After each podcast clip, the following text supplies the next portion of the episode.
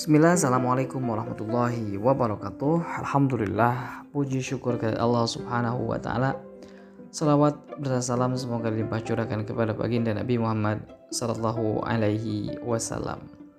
Baik sahabatku sekalian yang senantiasa dirahmati oleh Allah Yuk kita kembali ngopi, ngobrol penuh inspirasi dan motivasi.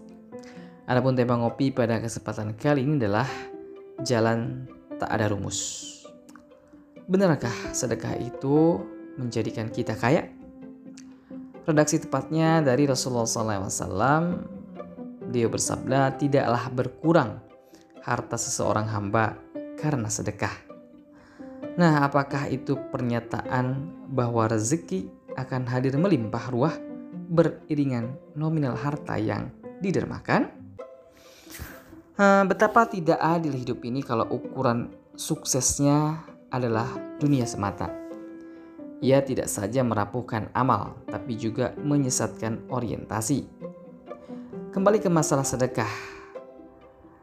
Uh, mungkin saat ini banyak kita mendengar rentetan himbauan sedekah di mana-mana. Yang pastinya baik maksudnya. Tapi iming-imingnya adalah bisnisnya jadi sukses, bisa pergi ke tanah suci, bisa menghasilkan berlipat-lipat. Nah, pertanyaan mendasar layak dikutip.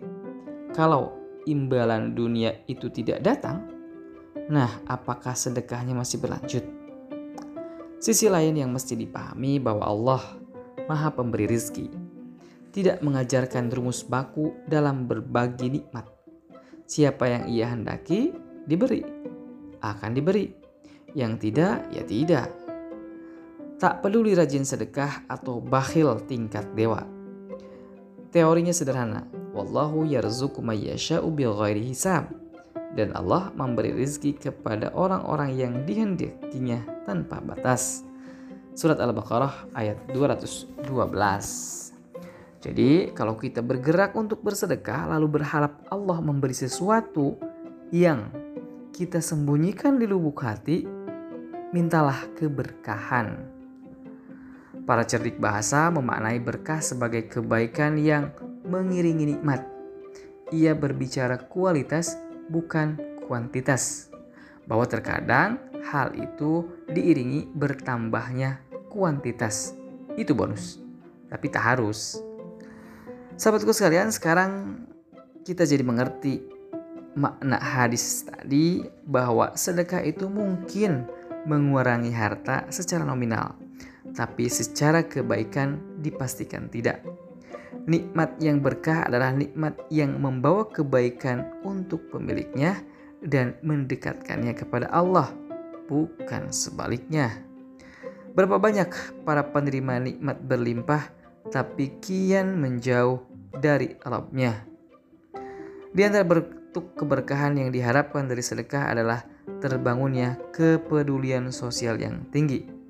Kaitannya dengan sedekah, simaklah ciri-ciri orang bertakwa dalam Al-Quran, orang-orang yang menafkahkan hartanya baik di waktu lapang maupun sempit.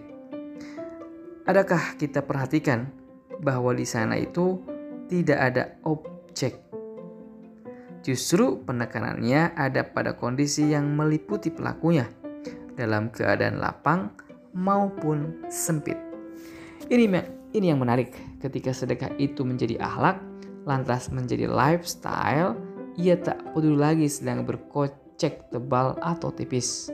Toh jiwa yang peduli tak mesti berwujud harta. Ada tenaga yang bisa diderma, pikiran dan ide yang solutif, waktu yang lapang, bahkan rasa yang bisa dibagi. Jadi bersedekahlah, tulus dalam memberi, tulus dalam berbagi, berharap menjadi bagian dari solusi. Adapun rezeki, biarlah ia menempuh, menempuh jalannya sendiri. Wallahu alam demikian ngopi pada kesempatan kali ini. Insya Allah kita akan ketemu lagi di kesempatan ngopi berikutnya. Assalamualaikum warahmatullahi wabarakatuh.